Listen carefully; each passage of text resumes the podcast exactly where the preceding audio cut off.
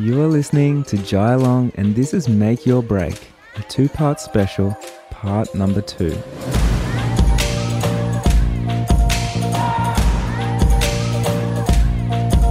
Growing up, there was always a lot of ups and downs, and I've loved every part of my life so far. Every time I've failed and been defeated, I've grown so much and I've learned so much, and I really wouldn't change it for the world or have it any other way.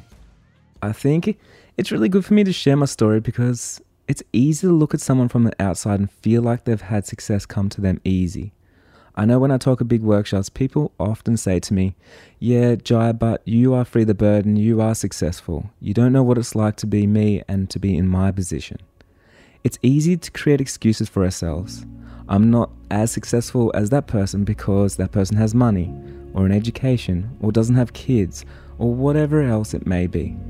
Comparing yourself to others is toxic, and because you don't actually know someone's story, what they've been through, what they've gone through, what they've lived, and who they are. And it just uses up your good energy that you could be focusing on growing your own business and creating your own success. If you feel like you're a victim in your situation, I want you to tell yourself a better story. Don't compare your story to others. Write the story you want for yourself for a, in, you know, a year's time or 5 years time or 10 years time. You have the power right now to create your own new story. When I tell stories from my childhood, these stories are no longer me. They're not even part of me anymore. They're now just stories to remind myself to keep working towards a better life. I have a new story now, and it's all about how good I can be. Growing and learning and evolving and pushing my own boundaries and seeing what is possible for myself. That is now my story. So, if this episode resonates with you and you would like to reach out for a chat, find me on Instagram at jailong.co. And if you know someone that will enjoy this podcast, help me out by spreading the word. So, let's dive in. I was determined to not let my failed business become part of my identity. I was actually determined not to give it really any energy at all. I was ready to move on and, you know, go into the next thing straight away. I needed to fast track my savings and recoup some of the money I lost in my cafe. And at the time in Australia, we were going through a minerals boom. So I asked around, and my brother in law Kyle was working in the mines actually in Queensland. So I quickly jumped on that opportunity and I got my foot in the door. And then I moved up to Queensland and uh, started working in the mines and making really good money. I don't know if you've ever visited a mine site or worked at a mine site before, but I want to paint you a picture. It was in the Bowen Basin in Queensland, very dry and flat country. It was an open cut mine, and we lived just a few hundred meters away in a camp, and we were actually building the camp for the workers that worked in the mine. Everyone lived together, and we got tiny little quarters to sleep in that had a bed, a shower, and a toilet. The accommodation looked, to be honest, more like a jail cell than a bedroom. We had to wake up early each morning before the sun, line up, get on a bus, and that would take us to the camp kitchen, where we would make our lunch and eat breakfast along hundreds of other workers. The gym was in the car park, and it had a high wire fence around it with raised wire on top and big floodlights to light it up. The weights were old, and it really did look like a prison yard. I would go to the gym at 7 pm before dinner, and that was really the only time I had to myself before heading back to their rooms just to get some sleep and start all over again. And I worked this for about 12 months. It would be six weeks straight working and then I'd fly home for one week. And because I was making really good money with that job, I would travel to places like Thailand and India and other parts of the world just during my breaks. I eventually moved on and got another job in another mining town, but this time in Western Australia, working on a community hospital. This place wasn't much better than the last, but it was very different. I remember my first day, I arrived at the airport and someone came and picked me up. They handed me the keys to a fairly new work truck and showed me where I was going to live for the next little while. That night, I could hear some windows at the front smashing, and people were banging on our doors and they were trying to kick in the roller door and trying to kick in our door and get through the windows. So it was a pretty scary first night. Our house was right in town and it was made of concrete blocks and had big bars on the window, which I noticed straight away and I thought it was pretty odd. But after the first night staying there, I could see why. The next morning, I walked out to start my first day of the job, and all the windows on my new truck were all smashed. And I found out later it was because I locked the truck and I wound up the windows. See, people will walk past the car and look for change. So if you didn't leave the windows down with the glove box open and the ashtray open, then the locals would think you had something to hide or something of value in your car and they will go and salvage through your car. Every afternoon, all my workmates would run straight to the pub across the road from the job site and they would drink all afternoon and all night. And there really wasn't much to do after work in this small town. And I didn't really like spending my time at the pub. So I jumped on eBay and I started looking for a camera. I thought, whilst I'm in such a beautiful part of the country, why not try some photography? And I could do that in the afternoons instead of going to the pub. So I bought, at the time, it was a Canon 5D and it had a fisheye lens.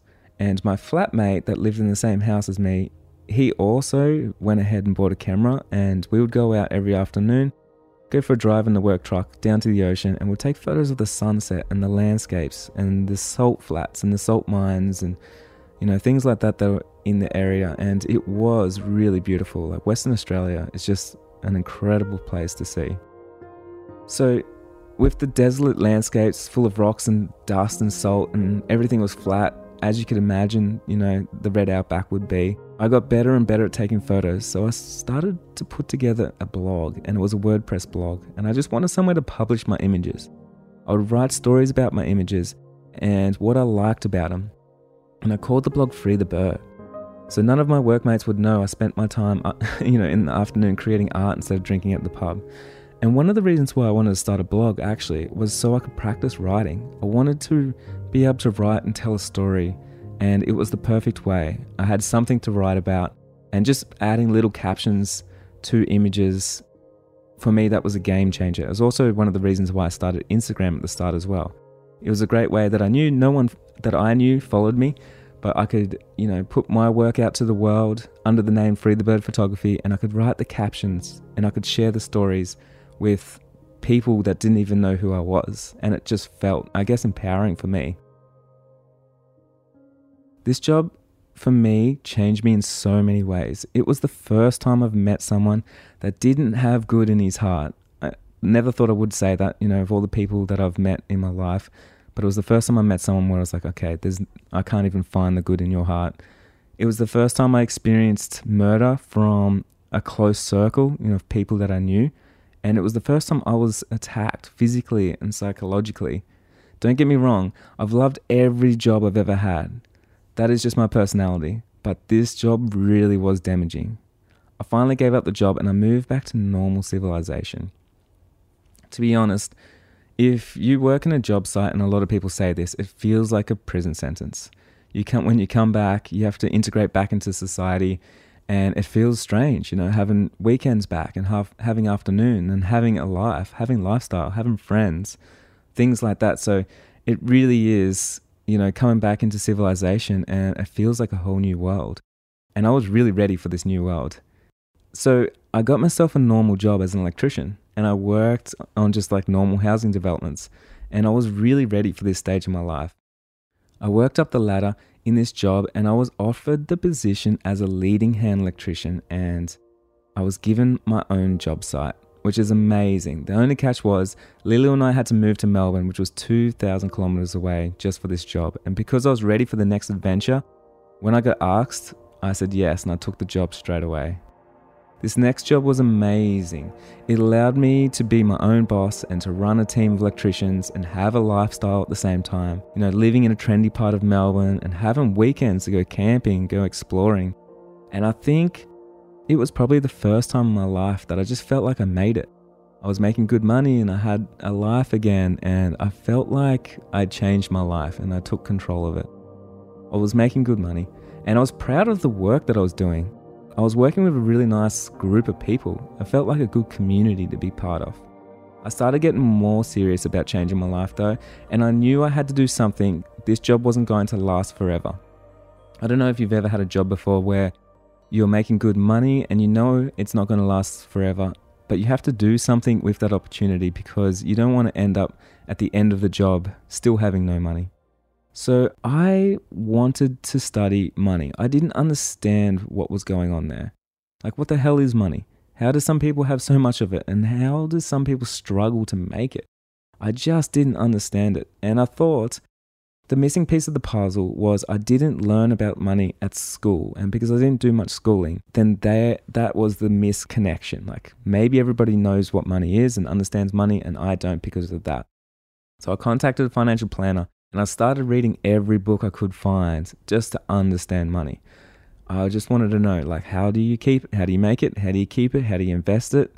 How do you build wealth? How do you change people's lives? Like how do you do these things?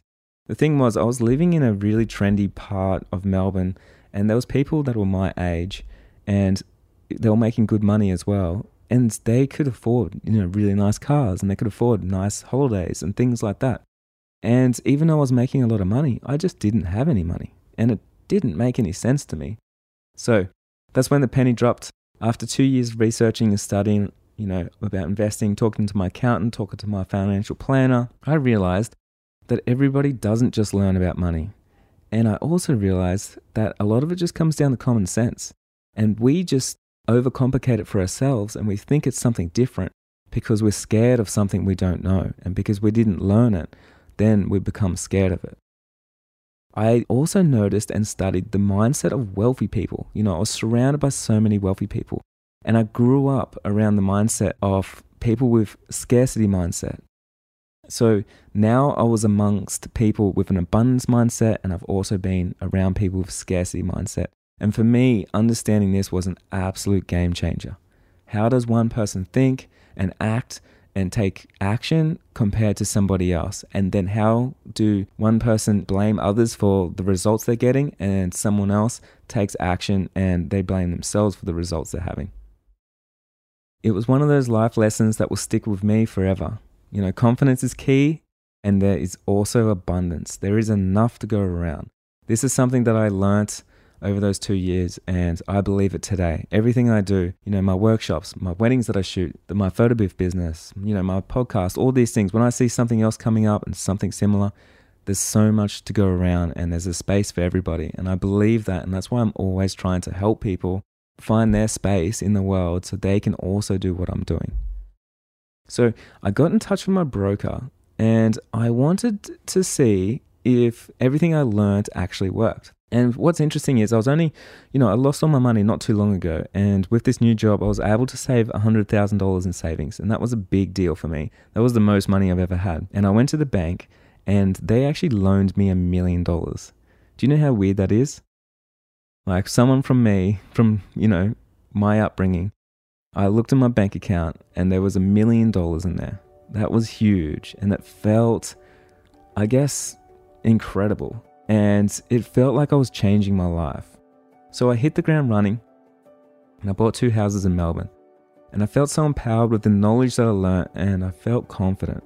And guess what? It worked. I bought two houses and I still have them today. A few weeks after I bought the houses, I decided I didn't need my job anymore. And my logic was this you need a job so you can buy a house to create wealth.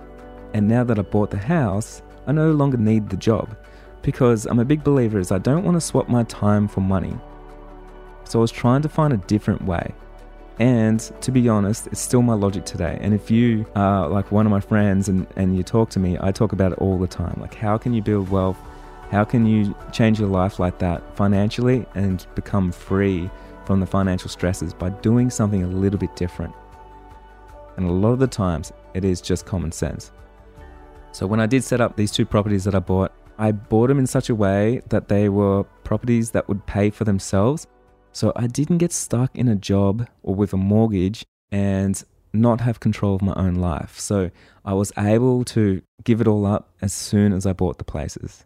Once I quit my job, I made the decision I was going to be a full time photographer. I still had that same camera and I loved photography and I started Instagram and you know there was a lot of people that were starting to resonate with my work. And I knew I loved taking photos of people, and I knew that I loved, you know, being in creative control. So weddings seemed to be the perfect fit for me, and it's what I wanted to do. So I set out to be a full time wedding photographer. So now comes my business, Free the Bird. Uh, I'll tell you one of the biggest problems, one of the funniest things, is at this time, I didn't have any work booked, even though I was a full time wedding photographer. And I also have never been to a wedding. I just didn't grow up in the you know the kind of environment where there was weddings. I didn't have outer family members that had weddings, and I didn't have those opportunities.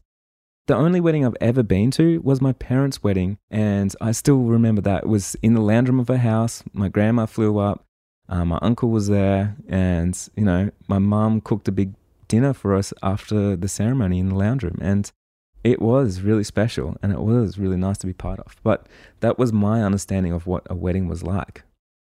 I also didn't have the right gear or the money for the gear I needed, so I just spent all my savings and I just didn't have, you know, the resources that I need. So there was a few loops I had to jump through. There was a few reasons, you know, to hold me back. So what I did to start off, and I think this is important to talk about because people always ask me like how did you start your photography career and what did that look like? So I started off with writing my goals. And this is what they looked like. In 18 months, I want to have shot 30 weddings or have 30 weddings booked. I will shoot an international wedding. I'll be published in a wedding magazine and on some wedding blogs. I will learn how to shoot my camera in manual mode because at this stage I did not even know how to shoot out of automatic. And I'll hold a workshop to teach creative business to creatives. I realized these were very ambitious, but I was so eager to make every single one of these work. The next part was how do I make this happen? so you write down your goals and you write out your ambitions, and it's like, how do you make this happen? So I started brainstorming and I came up with a pretty solid plan. Step one was start a social media account. Step two was reach out to as many wedding photographers as possible in the US. I wanted to shoot weddings in the US because it was going into wedding season over there and it was going out of wedding season here in Australia. And if I wanted to shoot 30 weddings in the next 18 months, I couldn't afford to sit around here in Australia and wait for wedding season to start in six months' time. I wanted to start straight away. So, step two reach out to every blog and magazine and just introduce myself, you know, show up as a human. I wrote a nice email saying hi to the editors and offering if I could do anything for them. I also let them know I'm on a mission to shoot a bunch of free weddings in the US and I'll be submitting a lot of work to them soon, so keep an eye out. And if they wanted to share my mission or, you know, give me any connections or any contacts, like I'm happy for it. I then relentlessly post on Instagram announcing I'll shoot for anyone, anywhere in the US for free. I will get myself there and I'll pay for flights and I'll pay for travel. The only thing I asked in return was for a couch to sleep on for me and Lilu. I reached out to publications in the US and I shared my story. And I reached out to wedding photographers and I asked for referrals and I hustled like I never have hustled before. And within a month or so, I booked eight weddings for that US summer. Now all I needed to do is get myself there. I didn't have any savings because I just bought those two houses, but I did have a $20,000 car. So I listed my car straight away and I sold it. And with that, I sold everything else, just whatever extra cash I could get. And then I bought a three month trip to the US for Lilu and I, and we packed up our laptop and our camera and we set off. We landed in Los Angeles and we literally knew nobody over there. I reached out to a few people from Instagram and I asked if they had a couch or something I could sleep on for a night or two. And imagine this like coming from small part of Australia and going to the US and it felt so big. And I remember we didn't have many plans and I was telling someone that I was staying with like, yeah, I think we're just to hitchhike up the west coast of the US and he was like, "Oh man, that's crazy. You don't do that in America." I guess I was so naive, but I was so full of, you know, adventure and so keen to just make the dream work however I could make it work. Our first wedding was so epic, and it was a wedding in Big Bear, California. I couldn't believe it. The location was something from the movies, and the wedding was so incredible. I really connected with the couple, and I really tried my hardest to get the best possible photos and do the best possible job I could. Next, we traveled to New Mexico for a wedding in the desert in Taos. On our way, we stopped at every thrift store to raid them for wedding dresses. So whenever we had a second, we weren't shooting a wedding, I would get Lilu to put on a wedding dress and we'd do styled shoots in amazing locations like the White Sands in New Mexico and Joshua Tree and places like that because I knew I just needed more content to put on my social media and I needed more content for my blog and more content to get featured on other people's blogs as well. On that trip, not only did I get 80 international weddings for my portfolio, but I also made so many lifelong friends that I love. It's funny how life works like that, you know, you put yourself out there, and I think going to the US and doing this one big adventure, it opened so many doors for me. And, you know, the fact that I've got so many friends over there now and connections, and I can go over every year and visit all those people, you don't get opportunities like that from playing it safe. That's something that I learned from that. I even made connections with companies in the industry and I landed a few sponsorship deals. I think that really helped me kickstart my career. It wasn't easy though. I can tell you, it really wasn't actually all that easy. I remember the last few weeks we were there, we were completely out of money and we signed up to do some farm work. So we had somewhere just to stay and some food to eat. It's um, a website called uh, WWOOFing, if you've never heard of it. So you basically sign up and you could do four hours of work a day and then they got to provide a meal and somewhere to sleep. And so we did that for a few weeks just as we were waiting for the last epic wedding that I was shooting in Chicago. And this wedding was so amazing. I did a shoot for them down in White Sands. I got to stay with them in Arizona, and then just to finish off the trip, we got to shoot their wedding on the I think the second last day that I was in the US, and it was just a great way to finish. I remember the night before the wedding, I was in the lounge room and I huddled down with Lilu and I was saying to Lilu, like, I don't know, we don't have a credit card and we have no money. And to be honest, I just don't know how we're going to get to the airport tomorrow. Like, we just don't have anything.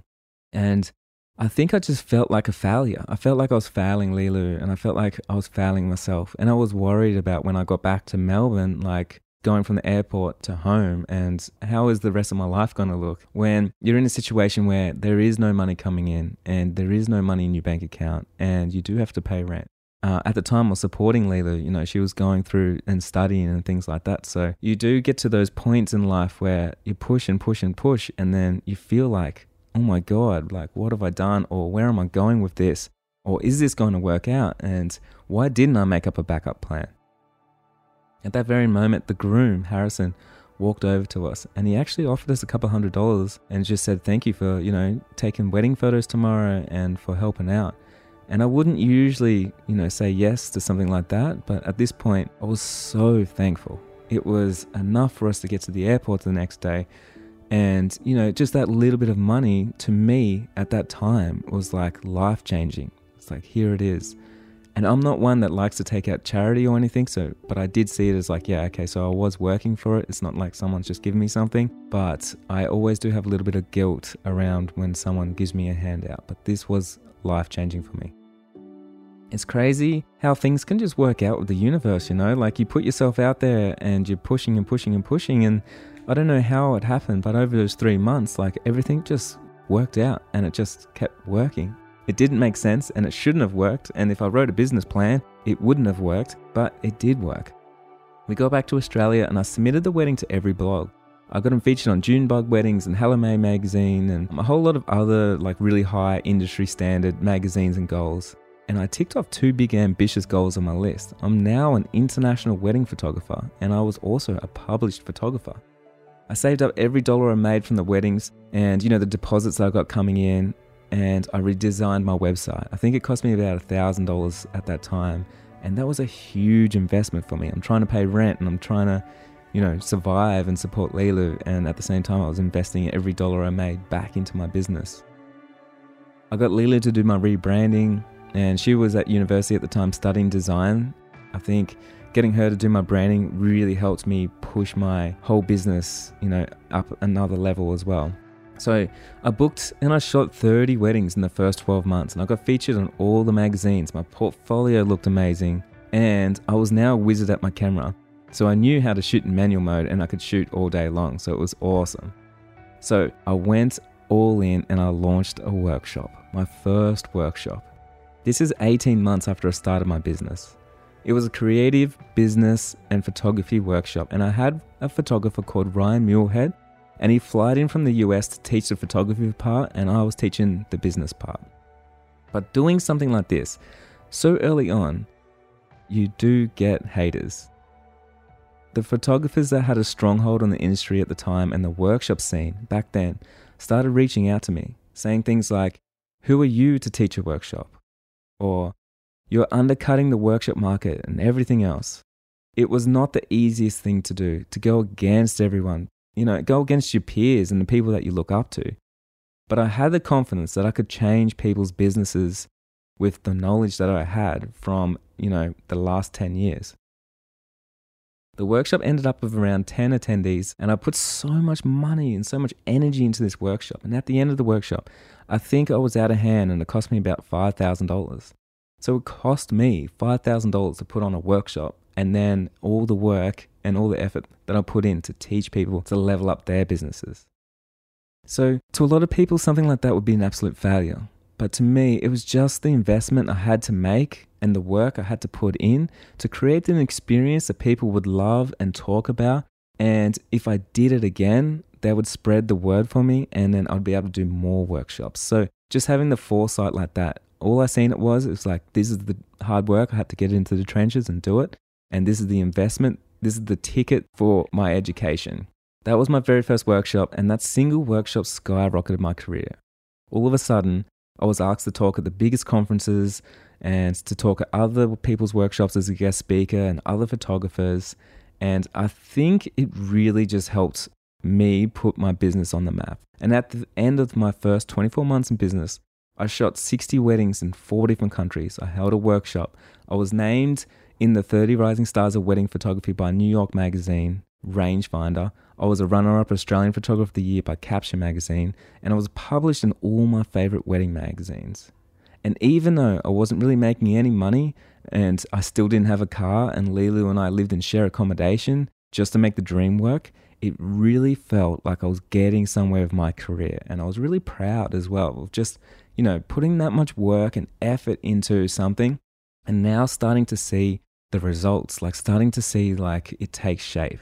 I did get some funny hate mail though, and you always do. When my career was blowing up so fast, like people just assume someone's handing it to you. A few of my peers in the industry were not stoked about it and they blamed me for their decline in business. I still remember that and I still remember those people and the things that they would say to me. And an interesting one was a professor from photography school in America wrote to me, probably like a 10 page email, and deconstructed every photo that was in the 30 Rising Stars award and proceeded to critique every photo that I entered and told me what was wrong with them. And you want to know what the crazy thing was? He was 100% totally right. And all the feedback he gave me in such detail was so amazing. I learned so much from him, and my photography just got better and better from that. Like, I agreed with everything he was saying, and I was glad that he pointed it all out. And I'm sure that's not the result that he wanted. but I think when you have the confidence in yourself and you have the vision of like, I'm doing it for myself and I'm growing and I'm pushing, then, you know, if someone if someone's trying to shake you, it just doesn't work.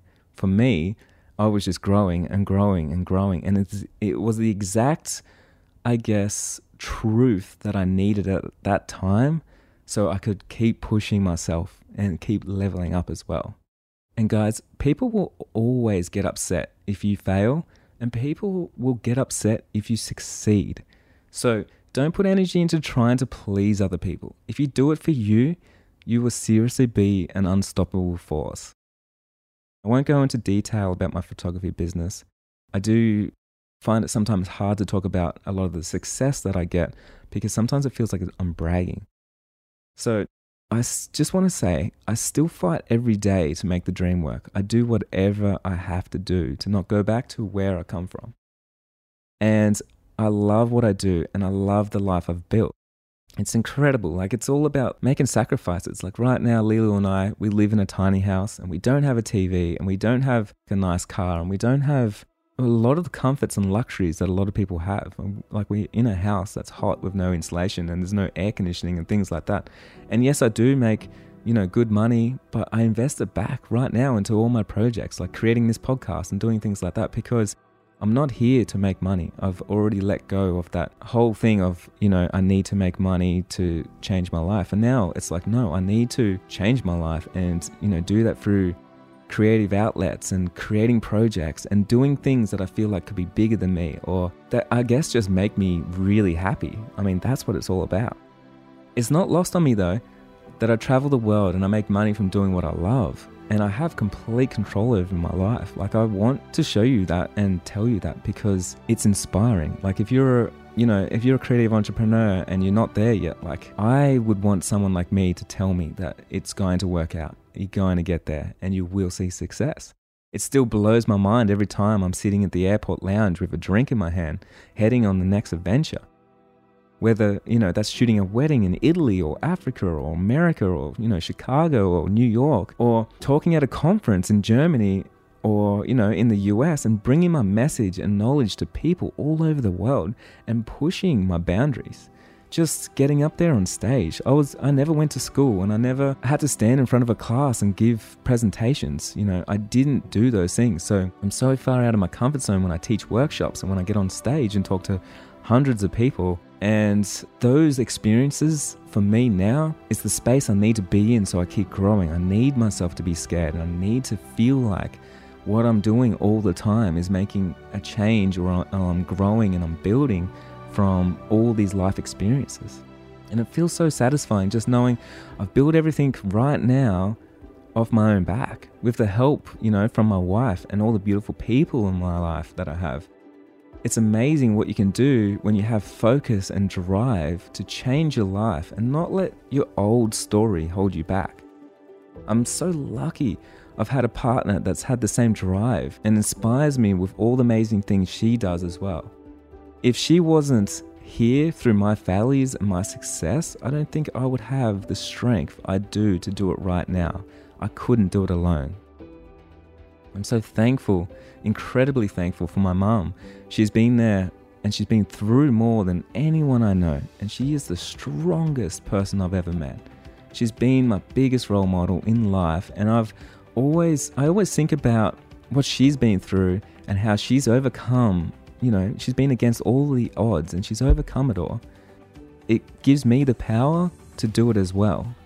My whole family is incredible. All my brothers and sisters are insanely kind. They're compassionate and they're driven. We've all had different upbringings through different stages, but none of them have ever felt that their backstory has held them back. They inspire me and they give me unconditional love, and for that, I'm so thankful.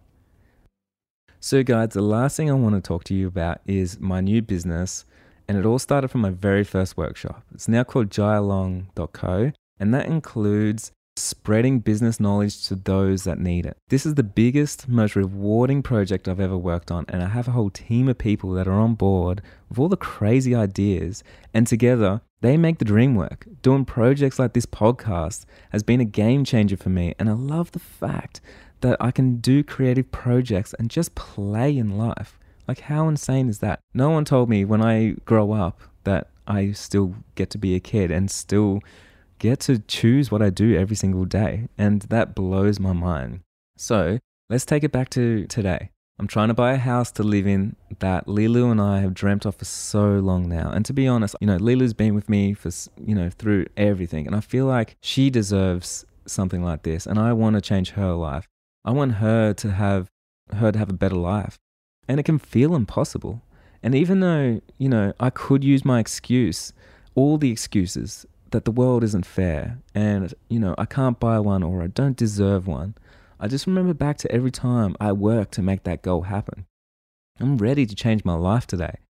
I make decisions not out of fear, but out of the power that I know I can change my life. I can write my story and aspire to do more and be more and love more. So, before I end this two part special, I just wanted to recap on a few takeaways that I've tried to include in this message. Self confidence will get you everything. Be resilient and don't let anything like failure stop you from living your best life. Whatever problem you're facing right now, today, chances are you have faced something similar before and sometimes something harder before.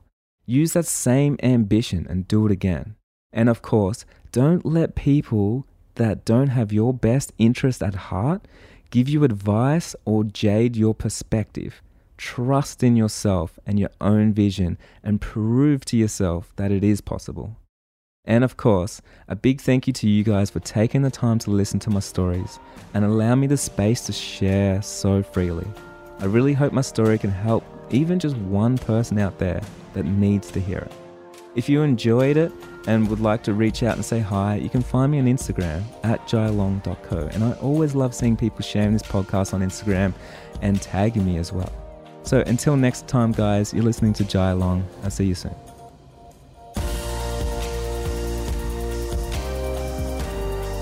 Spread the love and create opportunities for the people around you. Make Your Break is brought to you by Jai Long and produced at our in house studio Free the Bird Productions. We love creating opportunities for you and hope you'll share this podcast with your friends and loved ones. For more information on this podcast, our online courses, products, workshops, or just want to say hi, we're here for you at jailong.co.